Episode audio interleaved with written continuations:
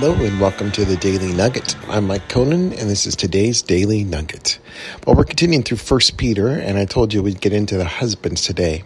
And it says this Likewise, husbands, live with your wives in an understanding way, showing honor to the woman as the weaker vessel, since they are heirs with you of the grace of life, so that your prayers may not be hindered.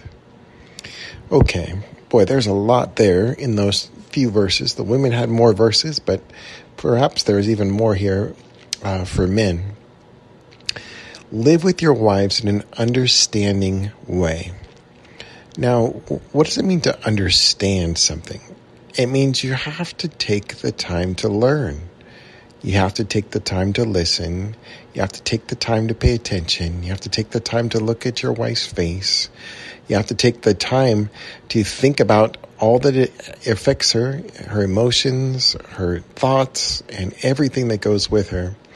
Uh, an understanding way implies that uh, it is the husband's responsibility to understand the situation and what's going on. For most of us, our wives are better at this than us. If I want to hear how relationships going, almost always the wife has a better handle on things than a husband, including my own relationship. And I would just say this that that doesn't absolve me from the responsibility God has for me. Uh, God knows that it's natural for my wife to live in an understanding way, uh, but He wants me to do the same thing. Uh, this can also be an, another way to look at this uh, understanding way would be don't boil over. Don't get upset. Be understanding. Things happen, challenges happen, struggles happen, mistakes happen all kinds of things happen. We have to bear with each other, and uh, that's one of the challenges of being a husband. Is you have to be the one who's constantly dying to yourself. You have to be the one who's constantly setting aside your own agenda so you can understand what's going on with your wife. It may be the most important job that any of us have on this earth next to loving God is is paying attention to our wife and, and loving our wives accordingly. And then it says showing honor to the woman. And uh, and it's what does it mean to show honor to someone? Honor is a little bit different uh, than respect, but it's very similar. But if you think of honor, uh, honor is that idea of giving someone a certain uh, privilege, that uh, someone a certain uh, place, pedestal, uh, an, a place of a heavy place in your life. Uh, and and that's so important for a wife to feel like she is uh, the the heavy piece in your life, the the center of your life, uh, that she feels like you look at her and make decisions based around her. Uh, and again, can't do that perfectly, obviously, as we have other decisions we have to make and, and all those things. But in general, that's how we honor our wives. We also do it by doing little things that honor them.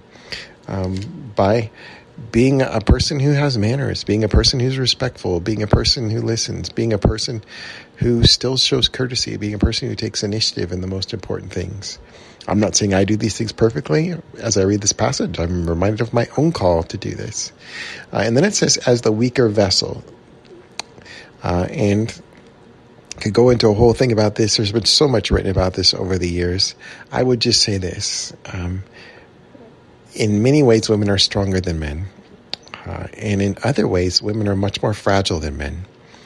And maybe another way to look at it is both of us are fragile, frankly.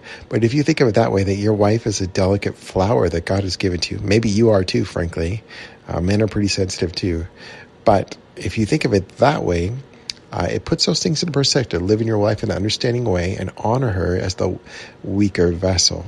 And uh, I'll just leave it at that. And then it says, since they are heirs with you of the grace of life.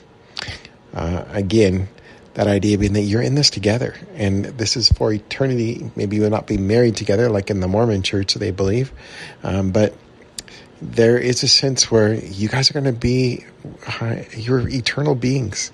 This is a momentary thing, whatever you're facing, whatever's going on, and you get to be eternity with God and with each other in some way, shape, or form. We don't know exactly what that'll look like. And then it says this so that your prayers may not be hindered. Uh, if your marriage is not intact, then your prayers might be hindered. And the, the thing I love about this is it implies that our prayers, we ask the Lord for things. It's okay to do that. It's okay to ask the Lord for things. Um, and God wants to answer those things. And it's okay to, to count on the Lord for those things. Um, but it's interesting. There's things that we can do that will shut the, the blessings off, shut the answers off, shut the goodness off that we want to receive. And one of those things is not taking care of our marriages.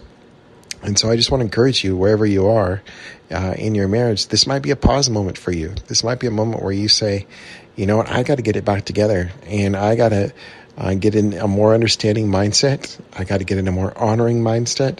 And my wife needs me and I need her. And maybe that's what you needed that little shove in your life to get things back together. And it is your responsibility to do that, not hers. Okay, I'll leave it at that. There's a lot there.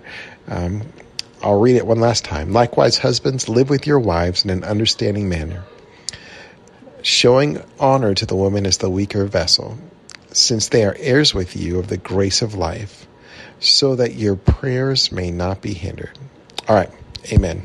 Thanks for listening. This is the ministry of our true legacy.